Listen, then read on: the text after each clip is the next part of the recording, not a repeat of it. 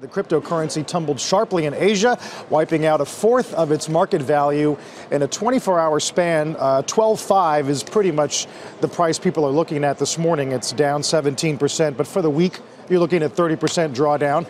As, as our friend Josh Brown uh, joked this morning, this is where value investors step That's in. That's right. Well, although it doesn't even get you back to Thanksgiving right? So it was about 8,000 is when it really started to lift off in late November, early December.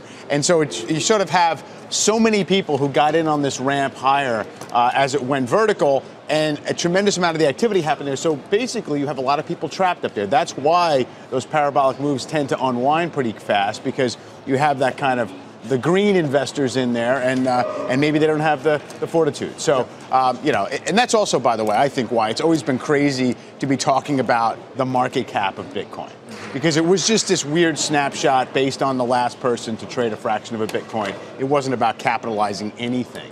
Uh, Harvey Pitt, former chairman of the SEC, uh, along with Charlie Munger, has some comments on Bitcoin as well, which we'll get to later. But this is what Pitt said about Bitcoin on Fast Money last night. The problem we're seeing here is that people are investing in things that they don't understand. And they also are making investment judgments not based on the merits of what's being offered, but rather because everyone else is investing in it and the price seems to be going up.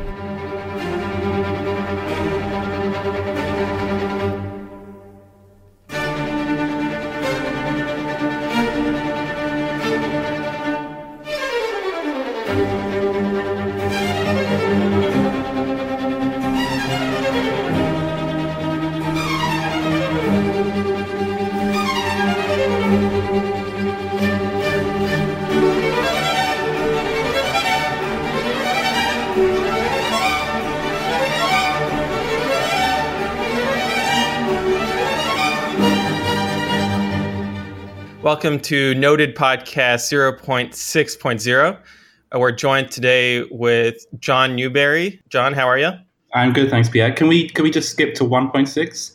I feel like we deserve a full release for, for this one. I think that we'll have a major version number change when either we change like the the format of the podcast, maybe if we have like a debate episode, or or we get a real podcast studio going where we fly in the guests and we have like a major upgrade in the audio quality. Um, until then, I feel like we're kind of in the alpha stage. Okay, that's that's fair. Um, and I'm joined here with my co-host Michael Goldstein, Howdy. also known as Bitstein.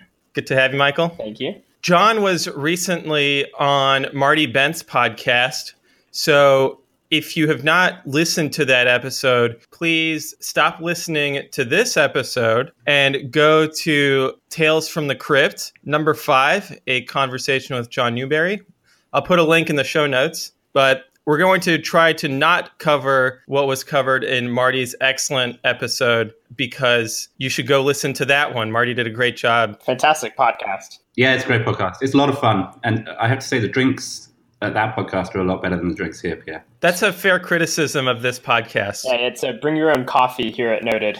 Yeah. Um, so recently, uh, John, you posed an interesting hypothetical, which I really hadn't even crossed my mind, but in hindsight, it's kind of an obvious question to ask. Is that you know we're we're we're hearing from some corners, and this is probably a, an oversimplification and inaccurate, but that Lightning and level two scaling solutions are going to be a silver bullet. And it means that we'll never have to increase the block size limit again, or you know, not for a very long time. The the question though is that what if layer two is too successful and that we don't get enough transactions on layer one, and thus as the block reward subsidy evaporates over time due to the halvings, we run the risk of having insufficient hash rate to properly secure the most recent transactions on the Bitcoin blockchain. Yeah, um, I think it's an interesting hypothetical. I, I don't think it's probably going to happen. I think more likely is as Lightning adoption picks up or other second layer application adoption picks up, that makes the the blockchain a lot more useful for a lot more use cases. So the, the use that we get out of the block, blockchain becomes more efficient. And then we enter perhaps a phase of what's called the Jevons effect or Jevons paradox, where as the usage of a good becomes more efficient, we actually see more demand for it. So we might see fees go up because so many people are using Lightning that they, they're pegging in and out of these channels.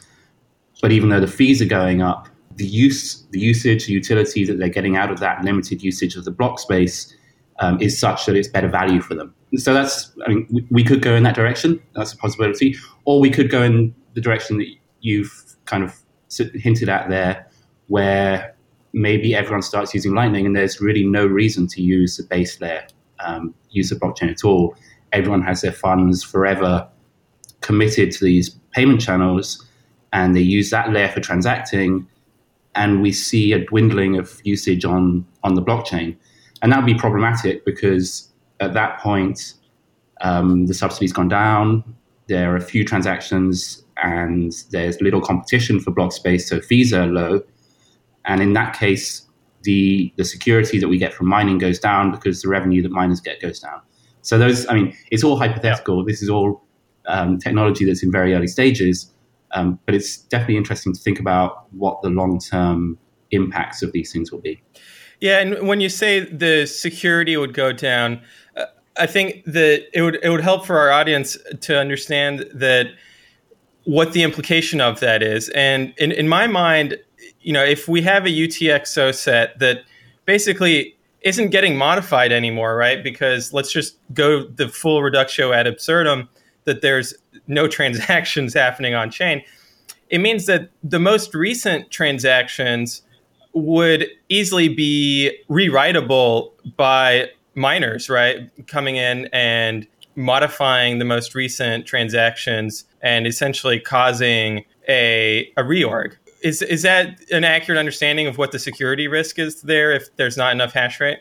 Potentially, yeah. Um, and again, this is all very hypothetical because we don't know what, what this looks like. You can kind of do thought experiments about these scenarios, but really we, we have no idea. All of Bitcoin is an experiment, and, and Lightning is an experiment on an experiment, and we, are doing thought experiments on top of that.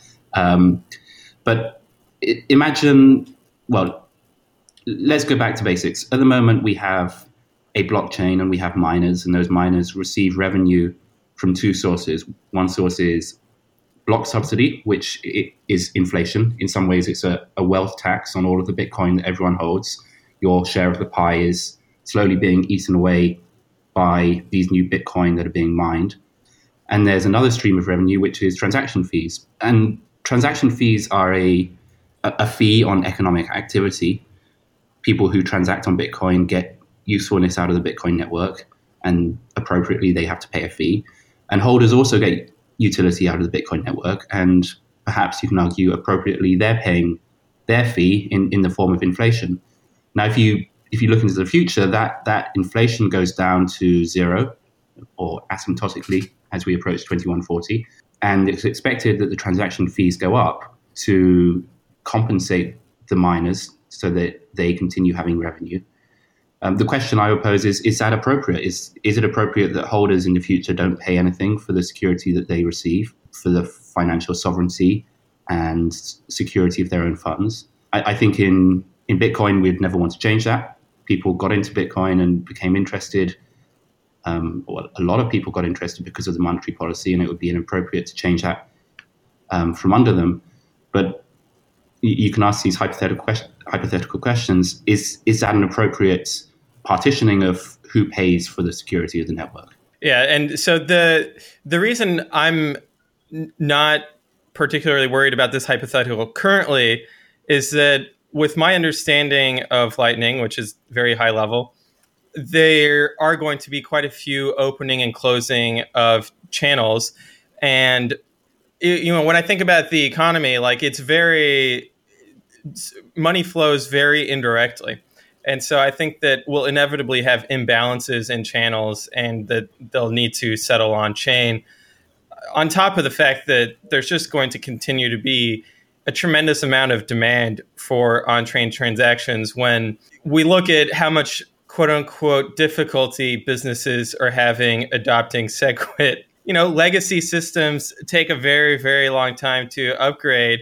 And it's funny because we used to we used to criticize the banking system for still using COBOL mainframes and whatnot, but we'll have the same sort of issue in Bitcoin where we'll have production systems that rely on Bitcoin certain features, and you know if that means using Bitcoin the old way, uh, I think that'll persist for quite some time. Yeah, it's, it's, it's funny, isn't it? We're eight or nine years into Bitcoin, and we already have legacy.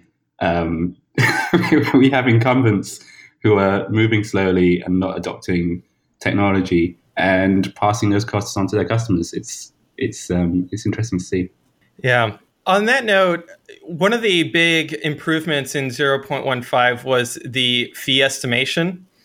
And you did touch on this uh, in your conversation with Marty Bent about how there are still opportunities for improving fee estimation. Uh, is there anything on that front for 0.16, or is that going to be part of a, a wider ecosystem push?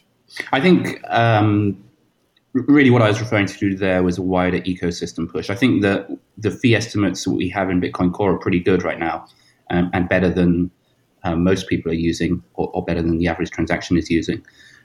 They can still be improved probably in, in edge cases. But I, I think it's, um, it's a problem where a lot of different solutions would be useful. A lot of different people trying different things. Um, the, the, baseline that you get from Bitcoin Core in 15 is good, um, but it, it, it, could be improved depending on what your use case is. And we see egregiously bad fee estimates from a lot of services and wallets putting fees on that are way too high or in some cases too low and not giving um, users the choice of what fee and what urgency is appropriate to them. So I, I don't think it's something. I, I, think Bitcoin Core is ahead of what the rest of the ecosystem is doing, and the rest of the ecosystem should probably work on their technology and work on their user education in terms of letting their users understand what the fee market is and understand that there is a trade-off for urgency and fees and helping to give those users the tools to make the appropriate choice. And I actually recently saw that BitPay was using the op return field to store invoice their invoice number, and that this so dramatically increased the size of the transaction that the fee went to like $120 or something. I, I also saw that tweet. I'm not. Uh, I haven't seen. I'm not convinced. I haven't seen that op return on the blockchain. Um, and I tried to reach out to the guy who who tweeted that. Um, it's certainly true that that screenshot showed a $120 fee for that transaction. And if you look at, if you find that transaction on the blockchain, the actual network fee is a fraction of that. Um, and that would fit with what you saw from Tony Gallippi you know, a few weeks ago, where he was saying that tra- fees for his transaction were $50, and that was way above what the network transaction fee was. So it seems like BitPay potentially have a, a problem where they're inefficient with their use of block space or they're charging their own fees. I don't know what BitPay's product is or exactly how it works, but certainly the fees that their users are seeing are way, way higher than what the network transaction fee is. Right. So let's close the chapter on fees and kind of the scaling debate. And I think that one uh, of something that we'll hear, especially in the heat of the scaling debate, was people calling for having multiple implementations of Bitcoin so that we don't have you know what's perceived as one monolithic developer team calling all the shots and thus you know with the c++ implementation on github.com slash bitcoin slash bitcoin uh, which is seen as being centralized do you, do you think that that's a fair criticism or that they're kind of off base i think it's um, definitely a legitimate concern, but I think in actuality, it's um, a false equivalence. And you saw that kind of argument being made in the heat of the SegWit 2x chapter of our history. You saw, I think, legitimate criticism of 2x being a closed group and dictating decisions to the Bitcoin community as a fait accompli that they decided what was going to happen to Bitcoin, um, and everyone else would have to get on board. And the counter argument that you saw from some of their supporters was, well, it's no different from Bitcoin Core, where they make decisions and push it on the community. And I think that's a completely false equivalent because Bitcoin Core is a very open process. Everyone can see that the decision making process in Bitcoin Core, everyone is able to participate if they have the technical knowledge and understanding of English. I think those are probably the only two requirements you need to participate in Bitcoin Core. So it's a legitimate concern if we see if there were just a single closed group and no one else was able to enter that group, then yes, that would be something that people should be very worried about. But in reality, Bitcoin Core is open; anyone can participate. So I don't think it's it's more of a theoretical concern than a practical one. Um, in, in terms of having multiple implementations, and there's a lot of arguments against that. I think Satoshi, people quote Satoshi saying that a second implementation would be a menace to the system um, because you need all of these nodes walking forward in lockstep. Um, so any behavior in the reference node would need to be exactly mirrored in um, alternative implementations down to every individual bug. I- I'm not sure I'm completely convinced of that argument. I think probably at some point we could have a spec, perhaps. I think if we did have multiple implementations, we'd need more than two. I think two would be exactly the wrong number of implementations. One or many would be, I, I think, acceptable. But that, I think that's quite a, quite a way off because the consensus layer of Bitcoin Core is not completely isolated. So it's very difficult for an alternative implement, implementation to mirror exactly what the consensus behavior of Bitcoin Core is. Um, there's ongoing efforts, particularly by Matt Corallo, to try and isolate that consensus layer. Maybe at some point in the future, we'll have a lib consensus. So we'll have a library that could be imported by other implementations. And those other implementations could um, implement their own network layers on top or have other parts of software that interact with that library. And that might be a good way forward. But I, I think all of this this stuff is quite a way off at the moment. Yeah, and you, you mentioned the the issue of isolating the consensus critical code. I was speaking with a non-technical person earlier this week, and I was explaining to them that there is software development going on on the actual like Bitcoin network and on the node software that the network runs on. And they were just puzzled. They, they were like, what what does that even what does it mean that we are modifying the code of these nodes like isn't that already set in stone aren't, aren't we done so you know people have this misconception that the white paper was published satoshi put up the code and it was good to go. And, and so there uh, there's not much to left to be done. Do you want to explain like tech debt I, I guess is the uh, is the issue but also how what you were talking about splitting out the consensus code modular, modularizing the code base and all of the work that's gone into that over the past few years. Yeah definitely. Um, so when satoshi released the first version of bitcoin in 2009 it was not done it was it was i mean a monumental achievement and an incredible incredible achievement from this one person or group of people or whoever they were um, but there were bugs and many of those bugs were fixed by Satoshi in the first year or two, but there are still bugs, and software is never done. Um, you can always fix more bugs and make the software more performant. Um, in, in terms of what we change in Bitcoin, well, consensus code remains pretty steady and um, unchanging, as you'd expect, because we want all nodes um, to be able to stay in consensus. But the consensus code is, is quite a small part of what's happening in Bitcoin Core or, or the Bitcoin D daemon. Um, there's also the network code. That, that's all of the code that is setting up connections between the different nodes. There's net processing, which is receiving uh, Bitcoin messages from your peers and parsing those and doing checks on them. There's the mempool code, which is should be separate from consensus. Um, there's your wallet code, which can always be improved. There's a GUI code. So consensus is a is a small and very critical part of the code base, but there's lots of parts around that um, which we can change and improve and fix bugs and make more efficient without um, hopefully impacting the consensus layer of the, the code. So I think your question was the efforts to separate that consensus code. Well, one thing that happened in, I think, 0.14, um, which was a very important step, was Matt Corallo separated um, one of the um, one of the files, which was called main.cpp, and main was, as you'd imagine, just kind of everything mushed together into a single file. He separated that into net processing and validation. And validation is the consensus layer stuff, and net processing is the code that deals with your your view of peers and the messages that you receive from peers.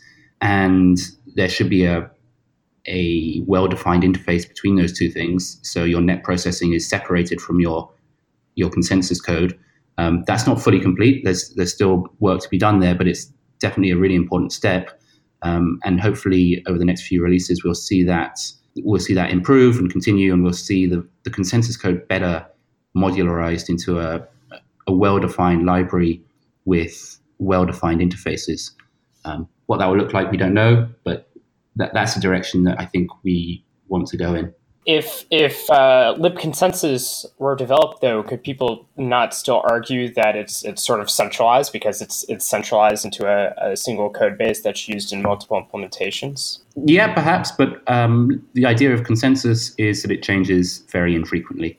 The, the last consensus change really was, or the last big consensus change was SegWit, and who knows what the next one will be? Maybe Schnorr signatures or maybe Mast. Those are changes that don't happen very much can we launch into the the process for how a protocol level consensus change like SegWit happens from you know the, the day the idea is put forth to the day that you can actually send a transaction with that? Yeah. Okay. Um, I'm just going to open a new tab because uh, there's a good article about this in Bitcoin Magazine from Aaron called "The Road to SegWit." I think. Real quick, uh, my, my suspicion with the lib consensus is that looking long term, the more that it's isolated, the better. Perhaps in the future, you could actually develop a, a spec around it. Yeah, yeah, I think that's the idea. Uh, well, no, it's not really the idea, but I, I think that's true. Um, you know, P- Peter Todd has argued that you can't have a spec um, at all. It's impossible. I'm, I'm not sure if that's true. The code is a spec. Yeah. All right. Okay. So I found it. Um, so what was the question? How do we get back? Uh, yeah, the, the process for how protocol changes happen from a developer perspective. Right. Well, SegWit was developed and um, conceived before I was really involved in Bitcoin Core, um, and it was probably conceived before I was even paying much attention to Bitcoin. It was, think, back in 2015, perhaps even 2014. Um, but prior to SegWit, there had been a lot of attempts to um, fix or improve this transaction malleability, and it was kind of like whack a mole. There, there were lots of different ways that a transaction could be malleated, and as soon as one was plugged, two more would pop up. And I think BIP 66 or some, somewhere in the 60s um, is a BIP where Pieter Wuille was trying to plug these potential malleability issues. Um, I think there's something like nine listed in that that BIP. And I think eventually the idea came around that, well, if you just segregated out the witness or the signature from the transaction, you would be able to avoid all of these issues. But of course, that's that's a hard fork because you're changing the the structure of the transaction. is kind of is quite a invasive change to the protocol and it was initially implemented as a hard fork in the Blockstream Elements Alpha project. And you can go back and download that code base if you want to have a look at what it looks like as a hard fork.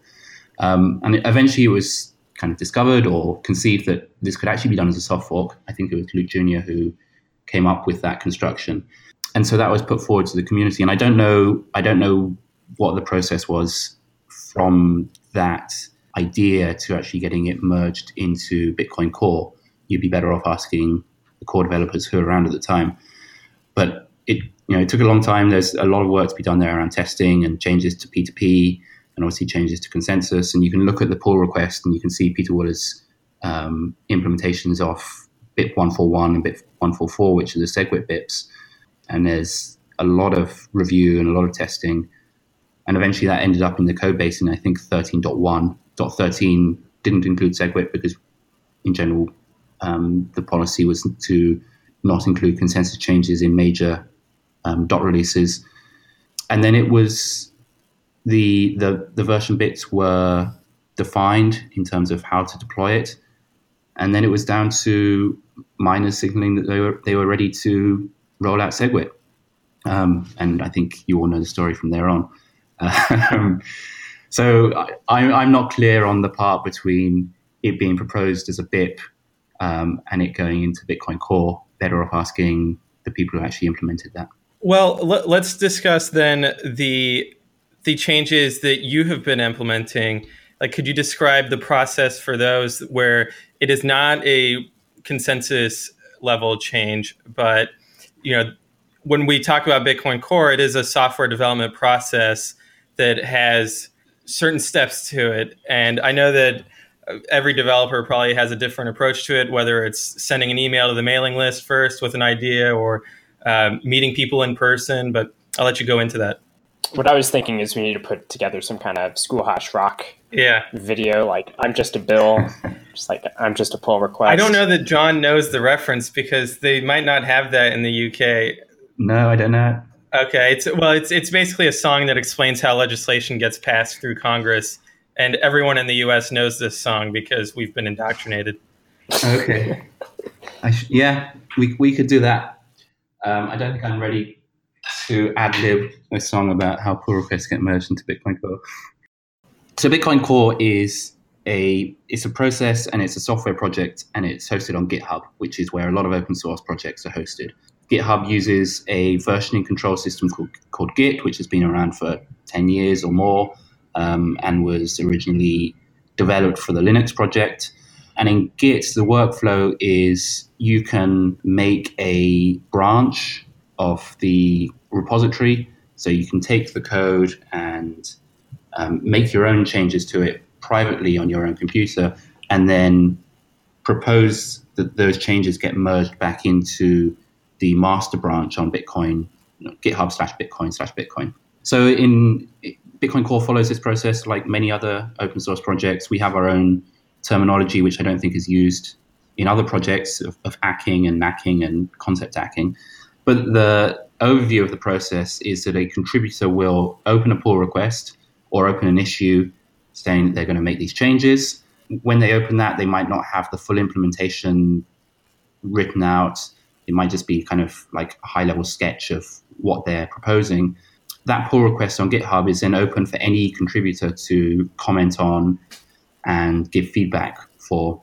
So those early comments might be concept feedback. It might be, yes, a concept ACK. I think this is a good idea and you should go forward with it, or a concept NACK, which means I don't think this is a good idea. I don't think it's an improvement. You could have somewhere in between where you say, okay, this is a weak concept ACK. Yeah, it's fine. I won't stand in your way it seems like a good idea, but I'm not particularly interested. But at that stage, you can get kind of high level concept feedback on whether the idea itself is a good idea and will be beneficial to the project. So once you've collected that kind of concept feedback, you can then incorporate that into your change. You can push a new version of your branch to the pull request. And then at that point, people will review it. Other contributors to the Bitcoin Core project will review it. And again, anyone anyone can review it. You don't need a membership badge to comment on PRs. Anyone who has a GitHub account can can leave a comment, and the comments will be about the code style, the testing coverage, the implementation, everything about the the pull request. And eventually, what you're looking for is for other contributors to give you what's called an ACK, which is acknowledgement that they think this code is ready for merge. And the maintainers will look at the, that feedback process they will wait until the pull request has a number of ACKs from other contributors, usually three or four um, from regular contributors. And once the maintainer is satisfied that those other contributors have given the pull request their approval and it's tested and the code is safe, then they'll merge it.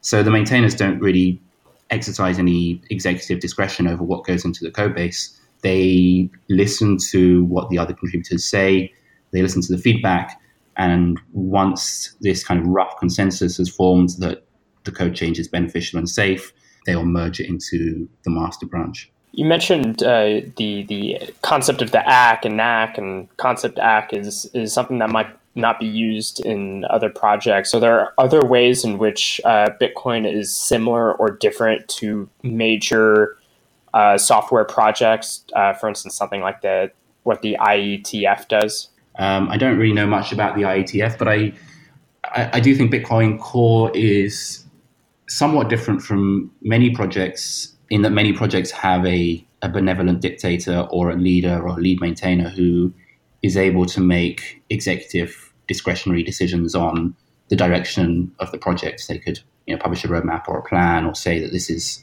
what we hope to do in the next release, and they they get to choose what goes into that code base and not. Our maintainers don't really do that. They're not leaders in that sense. They're they're functionaries. They listen to what the other contributors say and they merge stuff when the other contributors have formed a consensus around it being beneficial and safe. And that's even within open source, I think that's confusing for a lot of people because a lot of people are, are used to projects where there's more direction and projects where the lead maintainer or the benevolent dictator can say, in this version, this is going to happen, and this is where the project is going. And if we take it to an even further extreme, like if you were working as a developer at a company, you know the the product manager will write a story about what he wants the software to do, and then he'll hand it to the developers, and they get cracking on that.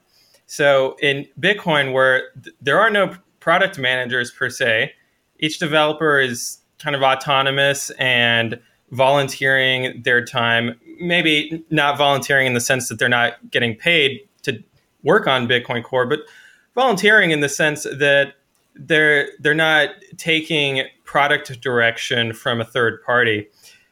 Can you describe like what it's like to think about? Okay, what do I want to work on? Like what?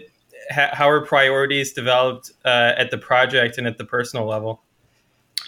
Um, at the project level, we have a weekly IRC meeting.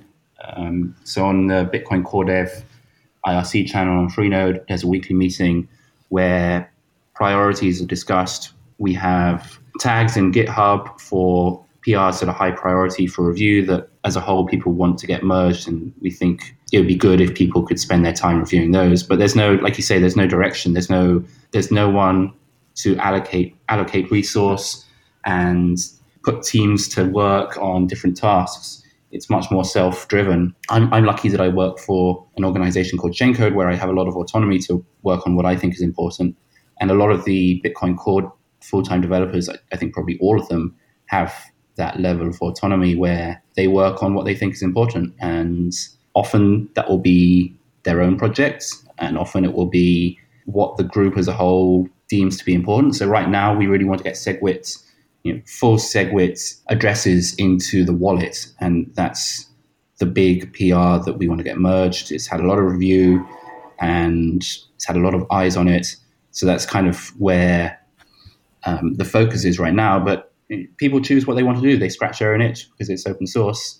And if you are really interested in the GUI, you work on the GUI. And if you're interested in testing, you work on testing uh, you, you, you do what you think is important, and somehow some kind of movement emerges from that. Uh, the other confusion that comes out of that is uh, people come into Bitcoin thinking that uh, it is possible to fire a developer, but it's a bit difficult to fire someone with that kind of autonomy. Right. Yeah. The, the, the idea of firing core is slightly strange, I think, because core has never taken a paycheck from anyone.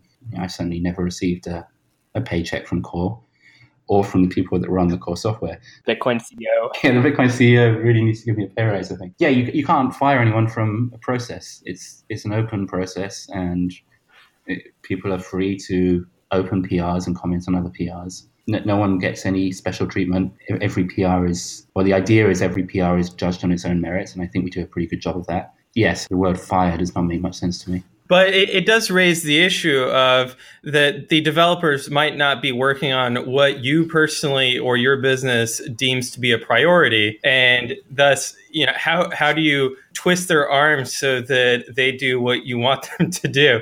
Is kind of the mentality that I've I've seen among some quote Bitcoin CEOs. Um, right. Well, it's open source, and um, if you don't like something, build something better. That's really the only philosophy there. I think it's if if you want to see a change, make it happen yourself. That's that's really it. That's that's all there is, there is to be said about that. If these if people are complaining about the direction the Bitcoin core is going, they should either contribute changes themselves or fund developers to make those changes that they want to see. You know, there's no there's no shortcut. They those changes need to go through the same rigorous process that every every other change goes through. But complaining that you're not seeing what you want from Bitcoin Core, I don't think that's a very productive use of anyone's time. Do you think there's ever been any kind of failure, so to speak, in the the core process thus far? Um, and if not, what would that even look like? Do you think? So a, a failure, the worst possible kind of failure, would be if a consensus bug were merged into master and then released, and that consensus bug caused a chain split or failure of the network. I mean, that, that's pr- probably the, like the doomsday scenario.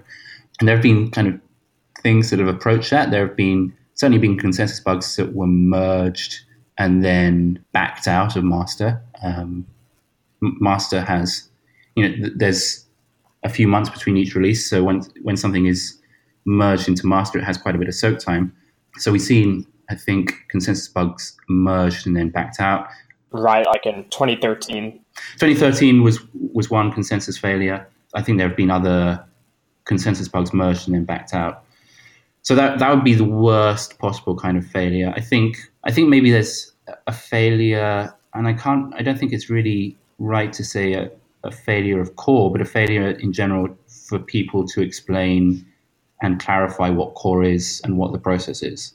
Um, there's a lot of misunderstanding around that, and the idea that core should be something or should do things is something that you hear quite often. And I think individuals can always do more to improve the understanding of what core is. And I try to do that. I try to talk about what I think core is and I, how I think it works.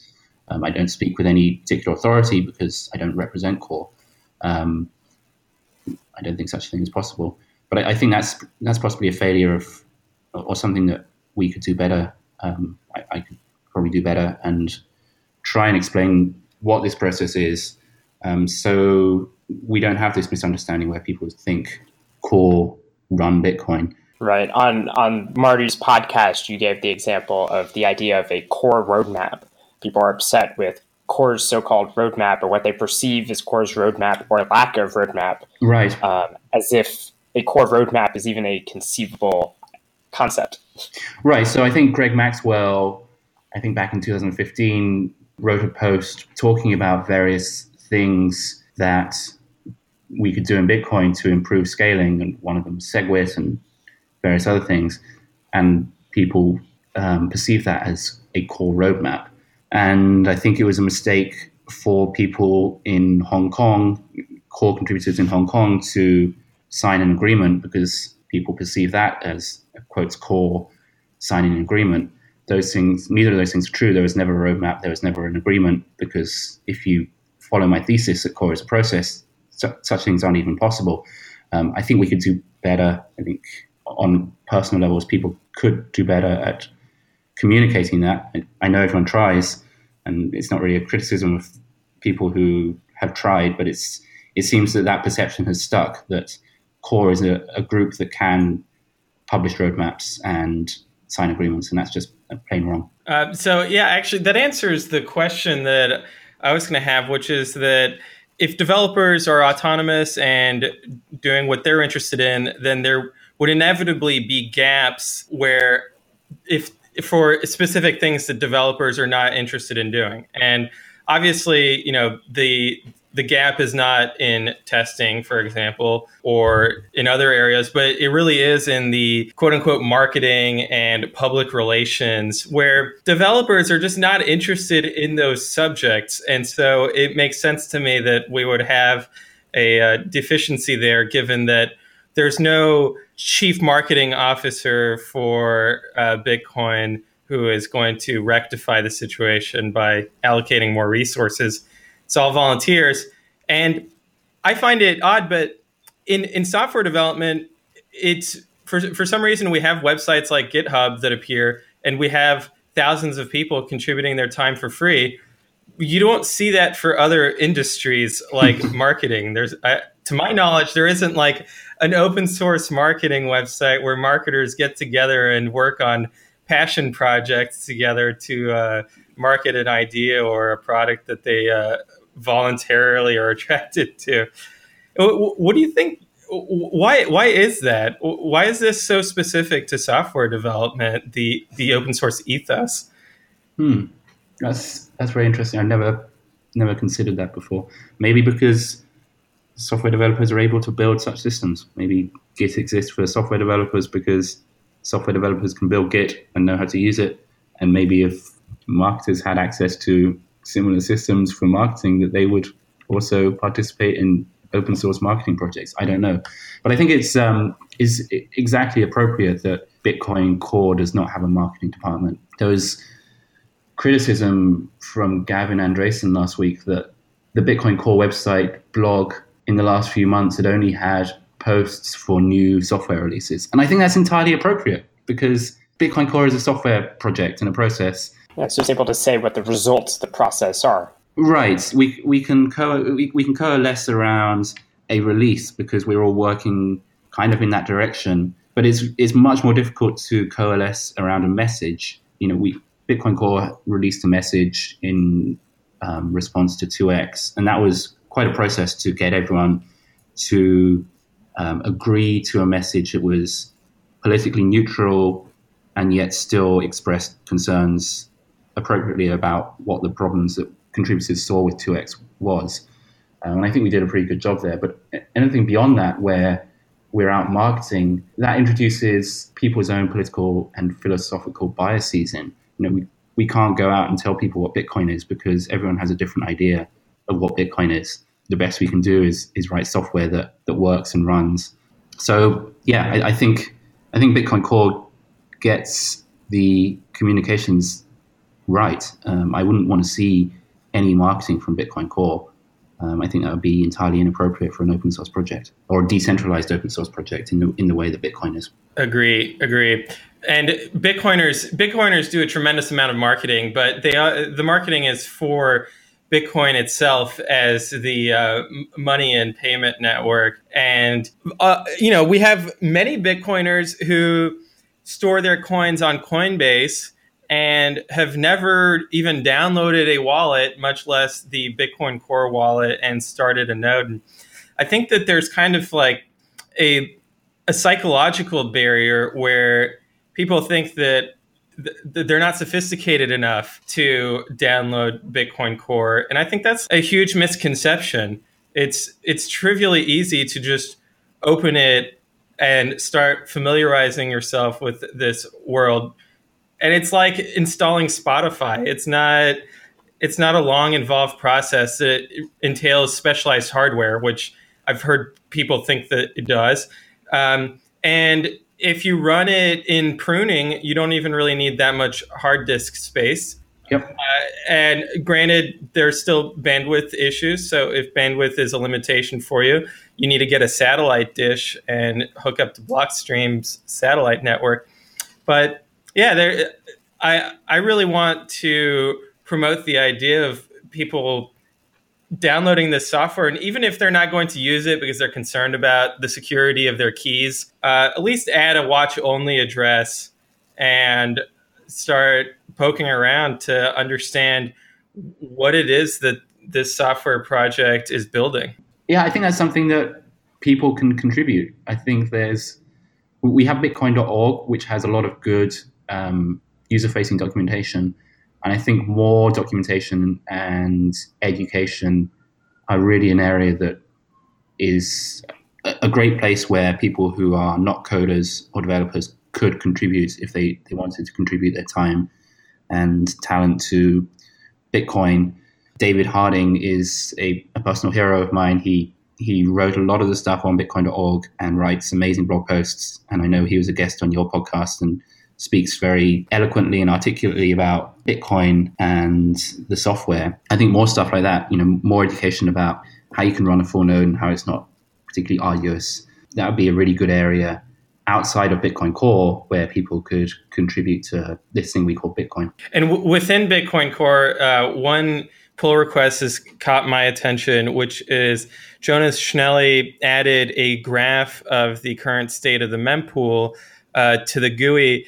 And I think that for, for you for people who have read, you know, a book like Mastering Bitcoin by Andreas Antonopoulos, if they can open up and have a full node and have graphical things that they can look at to see what's going on in the network, kind of like uh, Jameson Lopp has uh, Statoshi, but having that built into the GUI I, I would get people's attention and motivate them to actually download the software and, and run it themselves. So that's that I'm looking forward to, and you know, it's on the first iteration, so it's a basic graph, but I think that there's a lot of potential there, whether it's the mempool or other graphics. They could poke around. I think that also helps kind of cultivate the understanding that uh, you know when you download Bitcoin Core, you're allowing yourself to become a sovereign, and this like lets you look over the network as you're you're you know working with your money, um, and I think that's really powerful. And the, so the easier that we can make it to to reach that level of of understanding of the network um, is fantastic. Yeah, I agree. Um, those things in Bitcoin Core would be good, I think, and more tooling outside of Bitcoin Core. You know, more, more, sites like Statoshi and Johoe's mempool, tools that users can look at and understand what Bitcoin is better. Um, yeah, th- those are all good things. Yep. All right. We're not going to take up too much more of your time, John. Really appreciate you coming on here to discuss the awesome work that's going on in Bitcoin. Great. Okay. Thanks, Pierre in regards to subordinate leadership, how do you begin to change the culture slash school of thought of an industry or a company? You know, I'm not sure if they mean in regards to how do you change your subordinate leaderships or if you are subordinate. I'm not sure what which one of those it is, but regardless, it doesn't matter because mm-hmm. guess what I'm going to do? I'm going to lead. That's what I'm going to do. Whether I'm on whether I'm the subordinate guy or the superior guy, mm-hmm. I'm going to lead. Mm-hmm. Oh, we're going to, I want to change things and make them a certain way. Cool. I'm going to do those things. Mm-hmm. I'm going to make those things happen. That's how you do it. And if you're doing the right things for the right reasons, your message is going to spread. Yeah. You know how many bad SEAL platoons I was in? How many? Zero. You know why? Because me and my buddies, we always had a good attitude. We always had the right attitude, and that spread to the other people that were with us. Now, there's a red flag that you can get for yourself. And this is frustration. When you start saying to yourself, which I'm not saying this necessarily, but this kind of question mm-hmm. is coming from somebody that wants change to happen, but it's not happening. So they're getting frustrated and they're thinking they aren't on board or they don't care and they aren't professional. They're not motivated like me. Mm. They don't have a good attitude. So there's a lot of blame going on right there. Yeah. So this isn't about them, though. Mm. It's about you. And it's about leading from any level in the chain of command. If you're leading, if you're doing the right things for the right reasons, that's going to spread. So when I, the classic example I talk about it all the time is if you're exercising extreme ownership, if you're saying, you know what, I got this, it was a mistake made, it was my fault, mm-hmm. that spreads. Yeah. If you're humble, that spreads. If you have an open mind, that spreads. If you're being aggressive, not, again, not aggressive towards other people, but if you're being aggressive in pursuit of your goal, that spreads. Mm-hmm. You know what doesn't spread is when you're aggressive at people. Oh, oh, actually, it does spread, but it's negative. Yeah, you don't want that. You know what doesn't spread? It doesn't spread when you're trying to get people to do things because it's going to make you look good. Yeah. That doesn't spread. Mm-hmm. You can't get people to behave better because you want to look good. It doesn't work. Yeah. People see right through that. Oh, he wants to look good. You know what I'm going to do? Sabotage. now, the other thing I've been saying lately, because people are surprised or whatever, or not surprised, but they're concerned. They don't see how it's going to work so fast. And I say, you know what? It's not going to work fast. It's got to be, and here's the word it's got to be a campaign. It's got to be a campaign. It's not like World War II was not one battle. Right. World War One was not one battle. It's a campaign to win in Europe. It's a campaign to win in the Pacific. It takes battle after battle after battle, and guess what? You don't win them all. Yeah. You lose some of them, and so you're gonna on this campaign. You're gonna win and you're gonna lose, but you got to have the persistence and the patience and the persuasiveness to continue. Mm-hmm. And another piece of this is you you are best off if you go indirect and not be like, "Hey, you need to act like me." No. People don't like that. You need to just act how you're acting. And if you're doing it, like I said, the right things for the right reasons, people are going to see you and they're going to follow. So that's how you begin to change the school of thought. Yeah, that genuineness like tends to show itself, or that like if you're not genuine, it tends to show itself. You know, just because of the Oh. dynamics of any. Never mind, tends to. It just will. straight shows itself. Yeah. So when you're doing it for the right reasons, like you you can't help but expose that. You know that will be exposed. So yeah, people will sign on, sign right on, and then you end up gaining, like how you say, it's a campaign. It's like you'll gain a little bit of ground. You might win this guy over. Mm-hmm. Like, hey, wait, that's a you know that's a cool way of doing it, or you know whatever the group is, and you make these small little steps.